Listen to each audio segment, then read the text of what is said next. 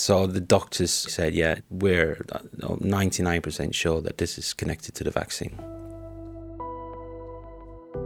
Then I kind of felt anger and disappointment. The Swedish government has accepted the rise in narcolepsy cases was an unfortunate side effect of its mass vaccination programme.